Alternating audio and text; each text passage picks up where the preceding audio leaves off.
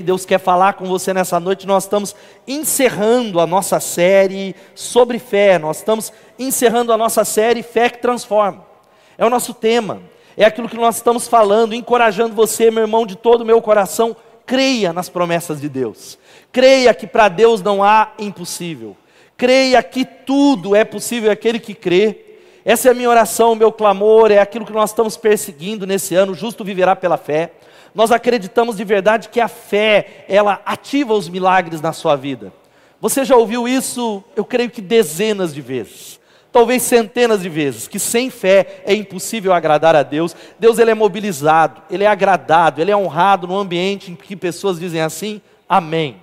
No ambiente de pessoas que dizem eu creio no ambiente de pessoas que dizem assim: seja Deus verdadeiro e o homem mentiroso, não há impossível para ele, não há impossível para ele. Nessa noite, eu quero compartilhar com você essa palavra, fechando essa série, conversando com você sobre avivamento pelo poder do Espírito Santo.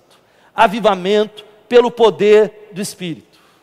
Essa é a maior necessidade que nós temos essa é a maior necessidade que a Bethesda tem, não só em tempos de pandemia, orando por esses 15 anos, a gente está chegando. Amanhã nós começamos um jejum, encorajo você a, a, logo cedo estar comigo nas manhãs com Deus no Instagram, a, tirar algo, você vai tirar talvez um alimento, tirar algo para clamar a Deus por esses 15 anos, pela nossa conferência, e Deus falou claramente comigo: sabe o que está faltando para a Igreja Batista Bethesda? Sabe o que está faltando para uma grande maioria de membros? Poder. Poder do Espírito Santo. Gente crente, gente de Deus, vai estar faltando para nós poder de Deus. E eu quero convidar você a abrir a sua Bíblia, fechando essa série, em João capítulo 7. Nós vamos ler os versos de 37 a 39. O Evangelho de João, capítulo 7, de 37 a 39. Se você achou, diz amém. Se você não achou, diga CTM, que vai começar logo um, um novo ciclo. Diz assim a palavra de Deus. No último e mais importante dia da festa, Jesus levantou-se e disse em alta voz: Se alguém tem sede, venha a mim e beba. Quem crer em mim, como diz a Escritura, do seu interior fluirão rios de água viva. Ele estava se referindo ao Espírito que mais tarde receberiam os que nele crescem. Até então, o Espírito ainda não tinha sido dado, porque Jesus ainda não foram, fora glorificado. Se alguém tem sede, venha a mim e beba. Quem crer em mim, como diz a Escritura, do seu interior fluirão rios de água viva, diz o Senhor.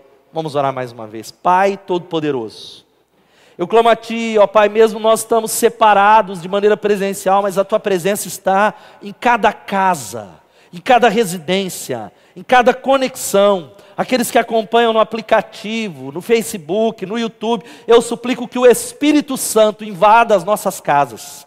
O Espírito Santo toque em nós, abrindo os nossos olhos e a nossa mente, aquilo que talvez é uma tampa, aquilo que é talvez uma trava, aquilo que é uma venda nos nossos olhos. Ó Deus, leva a nossa igreja, leva o teu povo a um nível novo de poder e libertação e de fé. É o que eu oro. Glorifica o teu nome, edifica a igreja, em nome de Jesus. Amém e amém.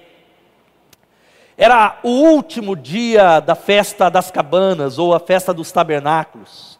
Era o encerramento de quase todas as festas dos judeus. E sabe o que eles comemoravam? Eles celebravam a grandeza de Deus, a fidelidade de Deus durante a colheita, a água e apontavam para o futuro. Aquela cerimônia era uma cerimônia extraordinária e havia algo que cada dia, daqueles sete dias da festa das cabanas, eles iam até o tanque de Siloé eles enchiam um jarro de ouro com água e derramavam no templo, no altar, simbolizando, cantando, do Salmo 115 ao Salmo 118, eles subiam cantando. E simbolizando também Isaías capítulo 12, versículo 3, que diz que das águas da salvação, nós buscamos nessa fonte a salvação, derramando e olhando para o reino futuro do Messias. Nesse tempo, se você conhece o contexto, Jesus, ele se abstém, ele está ameaçado de morte pelos religiosos, e ele chega no meio da festa, e no último dia, Jesus ele faz algo contundente. No último dia, no dia de encerramento, ele se coloca naquela posição e ele diz simbolicamente, ele olha e diz: "Quem tem sede, vem a mim e beba". Porque quem crer em mim, como diz a Escritura, do seu interior fluirão rios de água viva. Havia naquele contexto expectação sobre quem Jesus era. Será que Jesus ele era um farsante? Será que Jesus era um Messias? Esses milagres será que eram obra do maligno? E Jesus se levanta e dá uma declaração clara, clara, clara, dizendo assim: Eu sou a fonte de água viva. Eu sou aquele que derrama água que mata a sede daqueles que estão desesperados. Eu acredito que a Bíblia vai falando sobre o Espírito Santo. Quando nós olhamos para as Escrituras, existem é, várias figuras para o Espírito Santo. A Bíblia fala sobre a pomba que desceu sobre Jesus, é um símbolo, sobre o vento, sobre o fogo, mas esse texto está falando sobre a água que traz vida. Está falando sobre a água que mata a esterilidade, a água é, a, é a, se completando. Jesus se levanta para completar a profecia de Ezequiel 47, 9, que vai dizendo: de modo que onde o rio fluir, tudo viverá tudo viverá, de modo que onde o rio fluir, tudo viverá. Ele usa o símbolo da água, porque nós sabemos o poder da água. Nós sabemos os efeitos da água, tanto para produzir energia elétrica através das hidrelétricas e também para causar destruição quando há inundações. A água é um fator poderoso de sobrevivência. O corpo humano, ele pode ficar quase até quase 40 dias sem comer algo, mas apenas três dias sem água. A água representa a vida, a água representa o Espírito Santo de Deus, e o Espírito Santo é o agente de Deus operando na igreja hoje. É através do poder do Espírito Santo que temos vida, vida verdadeira. Vida verdadeira, e quando nós olhamos para a igreja, há uma multidão de crentes que estão na igreja, que seguem a Jesus, que estão na transmissão, mas estão vivendo vidas que não são frutíferas, não há fruto. Não há fruto, não há fruto, não há alegria, não há é, poder, não há é, essa possibilidade de olhar para a palavra e dizer eu creio, mas vivem como em montanhas russas espirituais. Hoje eles estão bem, amanhã eles estão no fundo do poço. Eles acordam certos dias acreditando em todas as promessas, no outro eles estão longe, desanimados e podem dizer: Pastor, eu estou seco seco como um deserto, frio, oscilando, eu não consigo prevalecer e para um novo nível experimentar a vida de Deus. E esse texto está falando sobre aquilo que o Espírito Santo faz. Tudo que nós realizamos, nós precisamos entender isso, precisa ser através do poder do Espírito Santo.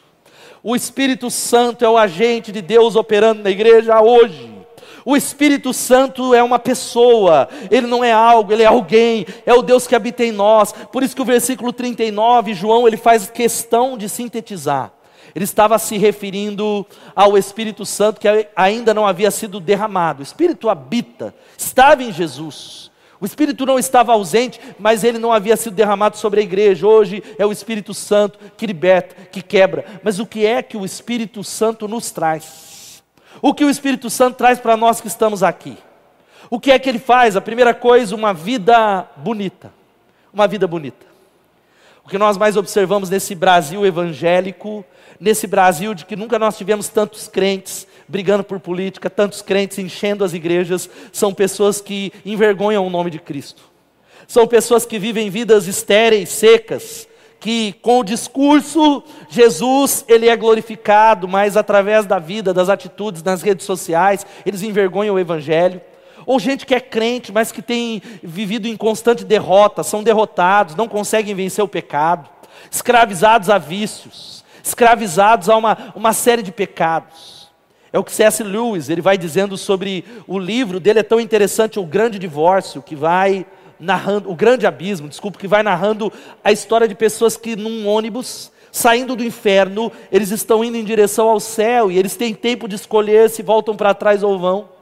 E a maioria deles, quase todos, decidem não ir para o céu, porque ficaram tanto, tanto, tanto tempo no pecado, e aquele pecado que começou pequenininho, foi ganhando tanto espaço, tanto espaço, definindo o que eles são e se transformou em monstruosidade. Mas o Espírito Santo vem, sabe o que? Para derramar a água na terra que está seca.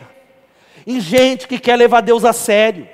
Em gente que entende isso e fala: eu preciso viver uma vida poderosa que vence o pecado. Não é vida perfeita, mas é um coração completamente voltado, uma vida que transborda. Jesus ele disse: aquele que crê em mim, fluirão do seu interior rios de água viva, que vai matar a sede da sua família, que vai matar a sede de um Brasil que está em, em trevas, de uma vizinhança de pessoas que estão desesperadas. É isso que ele traz. Segunda coisa que o Espírito Santo traz para nós, sabe o que é? Ele nos traz poder.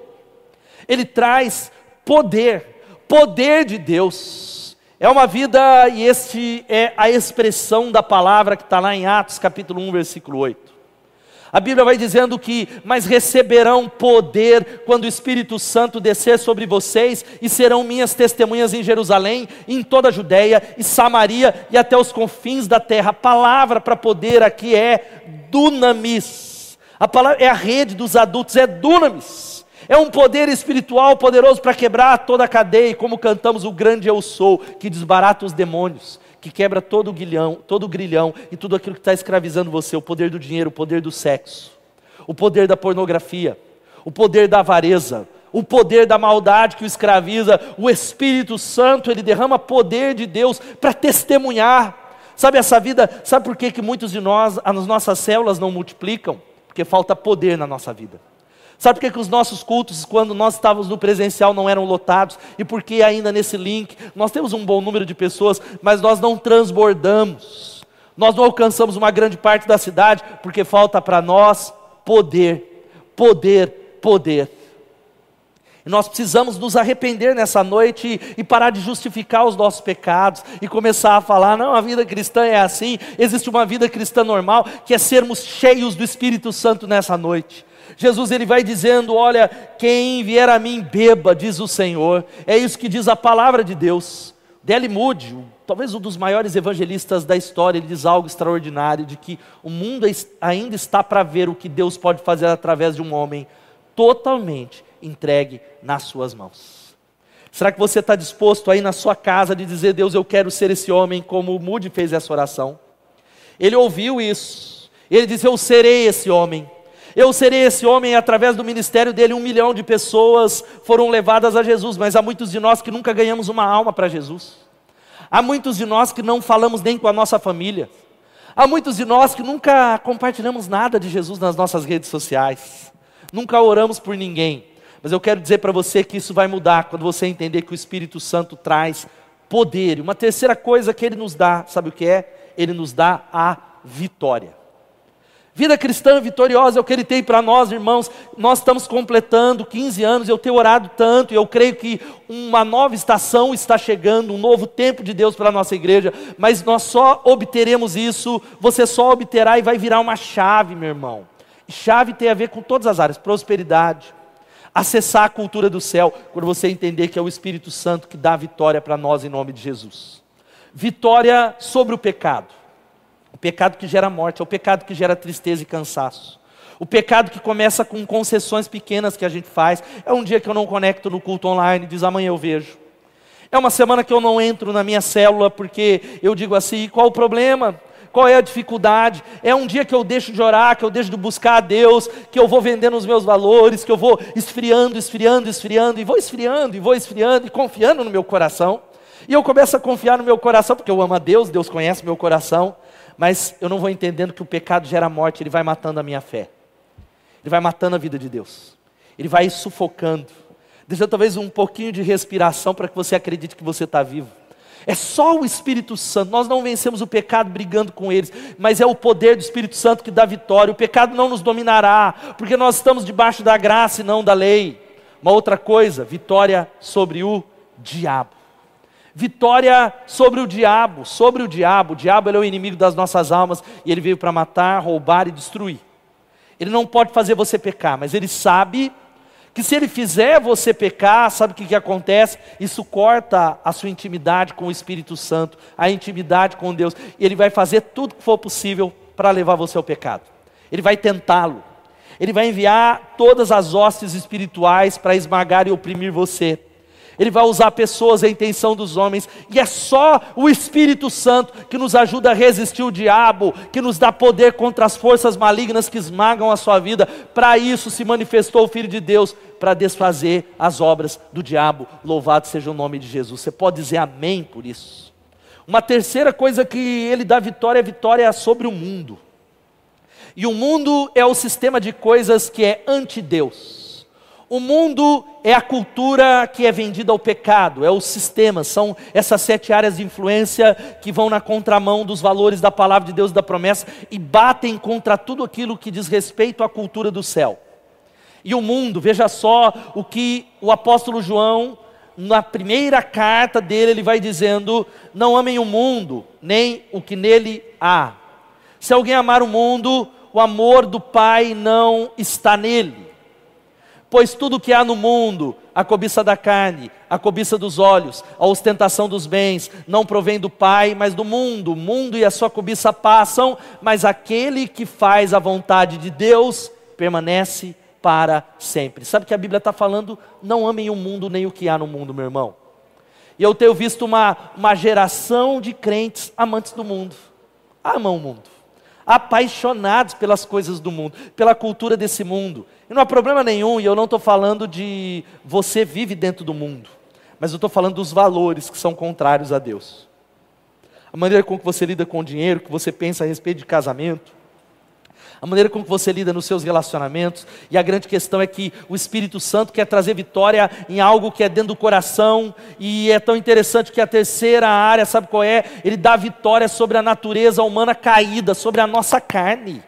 A nossa carne, se você quiser fazer qualquer coisa que não é espiritual, você faz tranquilamente. Agora experimente orar a Deus para você ver o que acontece. Uma luta. A luta entre a carne e o espírito, uma luta tão grande, é tão difícil acordar para orar. É tão difícil. E eu ouvindo um tempo atrás um líder da igreja perseguida, de um dos lugares onde os cristãos morrem. Essa semana um dos cristãos, cristãos num dos países, no Egito, se eu não me engano, ele foi executado por seguir a Jesus, por amar a Jesus.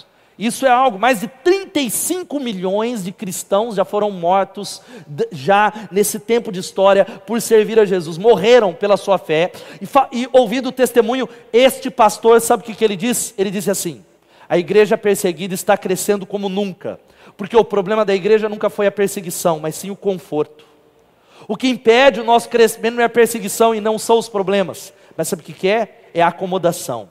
E a acomodação não é o culto online um coração desconectado, um coração que já não entendeu que não se arrepende, um coração.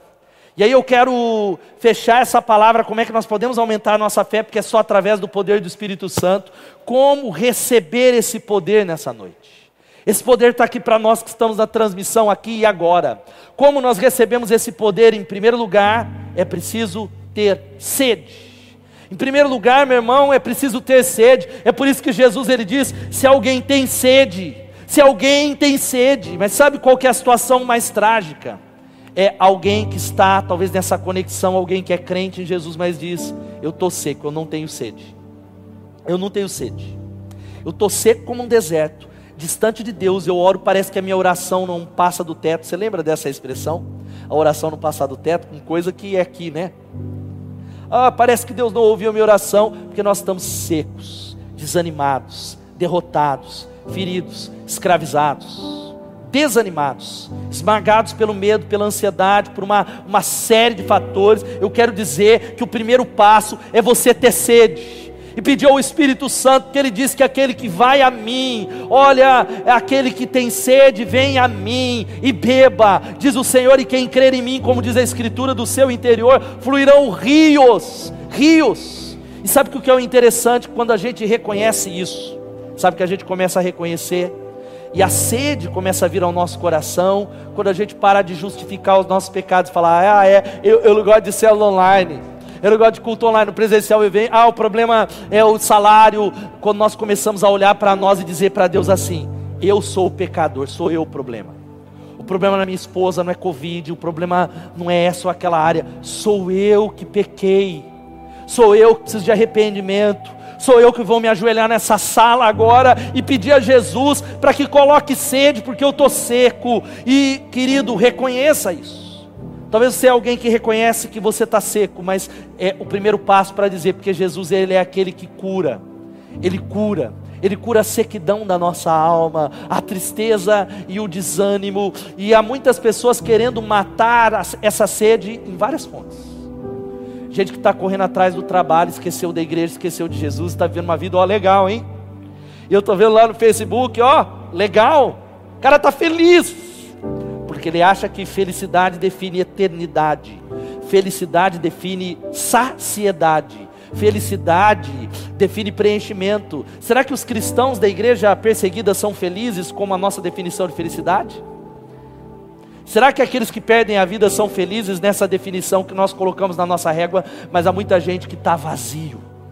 Há muita gente que corre, corre, corre, tem e tem e tem, mas parece que tem algo, está faltando alguma coisa. Você sabe do que eu estou falando. Você tem tudo aquilo que sonhou, ou está a postos disso, mas está faltando alguma coisa que você ainda acha que é talvez o próximo carro, o próximo cliente, a próxima viagem, o próximo relacionamento, a próxima tragada, talvez a maconha, o álcool, as drogas. Eu não sei qual é o seu vício, talvez você acha que é a igreja, é a religião, é, é a posição, e olha só o que Jeremias vai dizendo. O meu povo cometeu dois crimes, eles me abandonaram a mim, a fonte de água viva, e cavaram suas próprias cisternas, cisternas rachadas que não retêm as águas. Jesus, através da boca do profeta, Deus está dizendo: o meu povo cometeu dois crimes, eles me abandonaram, a mim, a fonte das águas vivas que pode saciar. Sabe que é a primeira coisa então nessa noite para receber esse poder? É ter sede. E se você não tem sede, peça a Ele. Se você não tem sede, diga: Jesus, eu reconheço que eu não tenho sede, eu estou do mesmo jeito. Faz 20 anos de vida cristã, do mesmo jeito. Minha vida é a mesma coisa. Eu preciso que o Senhor visite o meu coração. Segunda coisa, opa, antes de falar, você precisa entender algo. Que tudo começa com oração. Você que está em casa, entenda isso. A morte a sequidão começa quando nós vamos para os maus caminhos. E o que, que é esses maus caminhos? A gente vive uma vida tão reta tão justa humanamente falando, mas maus caminhos, sabe o que é? Concessão, pecado e falta de oração. Falta de oração é doença espiritual. Como é que anda a sua vida devocional? Talvez você é alguém que vai correndo, correndo para lá, se alimentando de migalhas no Facebook, de mensagens no WhatsApp, mas não tem tempo de devocional, se ajoelhando, buscando ao Pai, orando, consagrando a sua vida. Todo declínio espiritual começa da ausência da oração. O diabo fará de tudo para que você corra ganhe o mundo e perca a alma, corra, trabalhe para Deus, lidere célula, tenha ministério, mas não tenha uma vida de oração. A sede chega quando nós nos ajoelhamos na sala da nossa casa aí, nos ajoelhamos e falamos: Jesus, me perdoa pela minha, pelo meu pecado, da ausência da oração. Eu nunca achei que isso era um pecado, mas eu me arrependo nessa noite. É isso que tem afastado, eu tenho apagado o Espírito Santo. Eu vou começar a fazer isso. E isso significa se arrepender, se converter, se arrepender, se arrepender. Pedir a Deus, meus irmãos. E aí entra um conceito de fé, não é sentir. Eu me lembro que quando eu fiz a viagem para a Coreia, eu fui lá para conhecer a Igreja Batista Central do Evangelho Pleno Yodo lá, a Igreja Batista Central em Seul, mais de 200 mil pessoas. E aquela altura, o avivamento já havia passado da Coreia. E eu fiquei tão assustado com aquilo. Eu falei, seis anos que o avivamento tinha terminado. Eu falei, se o avivamento terminou, do Brasil não chegou nem perto. Porque o que eu vi era uma multidão de pessoas orando. Essa igreja mantém um relógio de 24 horas, sete dias da semana. E havia no acampamento da igreja essas celas e essas salas de oração, pessoas clamando. O culto daquela igreja durava a pregação do pastor três horas, é sério. Já parou para pensar? E ele começou a pregar, no coreano na tradução, e os brasileiros começaram a pipocar, que imagine só três horas, irmãos. A gente começou a pipocar e ir para a cantina, fechar a cantina por causa de nós brasileiros, porque a mensagem do reverendo Yun era uma só. Sabe qual que era a mensagem dele? Se arrependa, pecadores. Se arrependa dos seus pecados para que o juízo de Deus não chegue. Se arrependa, se converta dos seus maus caminhos. E nós, tão acostumados a um monte de mensagem, começamos a falar: Meu Deus, eu vim aqui para ficar 15 dias na Coreia para ver oração, nós fomos para orar e um povo que ora, mas para ouvir um sermão só. E o Espírito Santo ministrou profundamente no meu coração e no nosso coração, lá nos levando ao arrependimento, dentro de uma dessas salas, celas de oração, dizendo: É por isso que o avivamento chegou na Coreia. É por isso que as maiores igrejas do mundo estão lá, porque esta é a mensagem do arrependimento, dizendo que se o meu povo, que se chama pelo meu nome, se humilhar e orar, e se afastar dos seus maus caminhos, do céu eu ouvirei, sararei a sua terra, e curarei, e, curarei a sua vida dos seus pecados. Meu irmão, nós precisamos ouvir nessa noite: se arrependa dos seus pecados. Sabe qual é a segunda coisa? Você precisa, primeiro é ter sede, a segunda você precisa ir a Jesus. É ir a Jesus. Jesus disse: se alguém tem sede, vem a mim. O significado dos significados. O Rei dos Reis e Senhor dos Senhores, a fonte que sacia tudo aquilo que a gente está correndo na vida. Às vezes eu estou correndo tanto e eu creio em grandes coisas que Deus tem para a nossa igreja, coisas extraordinárias. Nós não chegamos nem a, a 10% do que Deus tem para Bethesda e aquilo que Ele falou conosco. Ele falou, eu ouvi. Há 15 anos atrás, há mais, ele falou, eu ouvi, e eu digo amém para o que ele falou, e vai, vai acontecer. Mesmo que demore, é no tempo dele. Mas eu quero dizer para você, que muitas vezes eu me pego olhando, Deus não está acontecendo, e Jesus fala: Você já tem tudo que você precisa, que sou eu. Tudo que você precisa, tudo para o qual você ministra, sou eu, e eu estou aqui eu estou acessível. Você, aquele que tem sede, vem a mim. Agora, muitos de nós que vamos, saber o que? A campanha de sete semanas. Nós vamos ao profeta, a gente acha que é o discipulador, a gente acha que é o culto só presencial é online, a gente acha que são coisas externas, é um novo livro, é o canal, é um novo curso, é a oração de alguém que impõe as mãos, e Jesus está falando: ei filho, aí da sua casa, aquele que vira a mim, é a mim, diz o Senhor, a mim, a mim, é Jesus, e Ele está aí, você precisa ir a Ele, derramar-se diante dEle, louvado seja o nome de Jesus, pura e simplesmente. Eu quero dizer para você que o problema de casamentos que estão acabando é ir a Jesus. O problema de empresas que estão falindo ou empresas que estão desonrando a Jesus, porque se você é dele, você precisa sinalizar Jesus com os seus negócios. É porque você precisa ir a Jesus nessa noite. O problema de células que estão fechando é que nós precisamos do poder do Espírito Santo, precisamos ir a Jesus. Jesus. O problema de filhos rebeldes é que nós precisamos ir a Jesus. A Bíblia vai dizendo em Gálatas, capítulo 2, versículo 20, preste atenção, meu irmão. Eu já estou crucificado com Cristo e vivo, não mais eu, mas Cristo vive em mim. A vida que agora vivo, vivo na fé, no Filho de Deus que se amou e se entregou por mim. Eu, quando recebi Jesus, eu preciso entender que eu fui crucificado. E o Ricardo Capler, nas águas do batismo, sabe o que aconteceu? Ele foi sepultado. Mas eu descobri que o miserável do Ricardo Capler, ele sabe nadar. E ele veio atrás de mim. E todo dia ele veio atrás. E aí eu preciso todo dia pegar o miserável que nada, que foi sepultado no batismo e colocar ele na cruz, ó, e crucificar diariamente, renunciar, me ajoelhar no meu devocional e dizer: Jesus, eu estou renunciando à minha vontade para que a sua seja feita. E sabe qual é um dos símbolos mais interessantes? É é de um carro. É de um carro. Quem dirige sabe. É do carro. O carro a gente, quem dirige sabe, e eu tenho uma dificuldade, a Elo, minha esposa está aqui, de dizer o quanto que eu atrapalho ela no volante, porque quando ela está dirigindo, eu viro quase um GPS. Eu falo, vira à direita, olha o carro, pode ir, etc e tal, a lombada. E ela fala, meu filho, por favor, dá para você ficar em silêncio, eu sei dirigir. É a tendência que a gente faz com Jesus, é exatamente essa.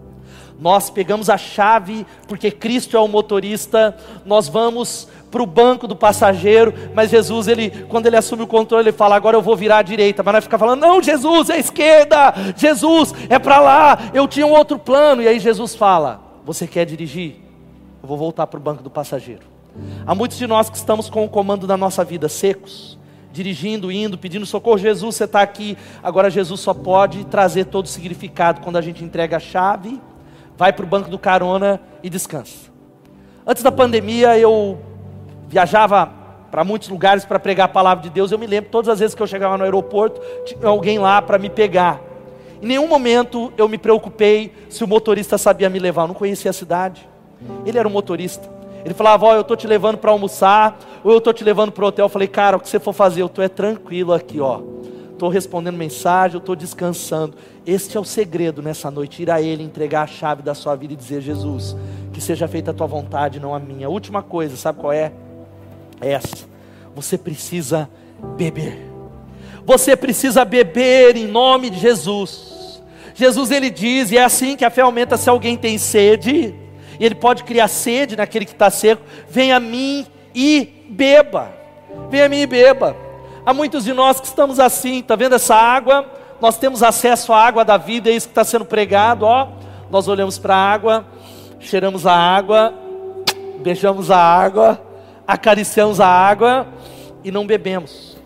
Mas Jesus está falando: se alguém tem sede, vem a mim e beba. Venha a mim e mergulhe na fonte. Jesus é essa fonte. Coloque a cabeça, entre em nome de Jesus. E ele vai dizendo que do seu interior fluirão rios de água viva que transbordarão para matar a sede da sua família que está se destruindo a sede das pessoas que estão ao seu redor no ambiente de trabalho, na sua faculdade, a água, aleluia, que vai transformando e transformará a nossa cidade, que vai quebrando cadeias, que vai mudando aquele que está mais duro de coração, a água da vida, a água da fonte, a água que é o poder do Espírito Santo. Mas você precisa, e aí, meu irmão, entra o conceito de fé entra o conceito poderoso de fé. Abacuque 2,4 vai dizendo que o justo viverá pela fé. Sabe o que significa?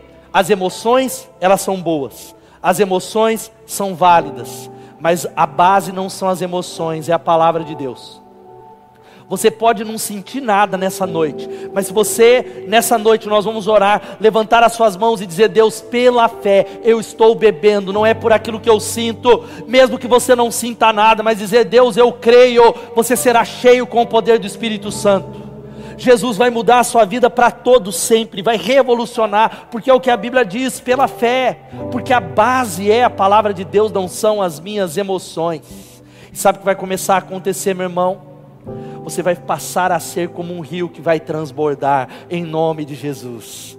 Um rio que não vai ser com aquela água parada, mas que vai jorrar para a vida eterna. Rios de água viva. Alegria, será que a alegria foi embora? Porque tem muita gente que não vem para o culto, para a célula, porque a alegria foi roubada, porque ele está seco. É a diferença do mar morto e do mar da Galileia.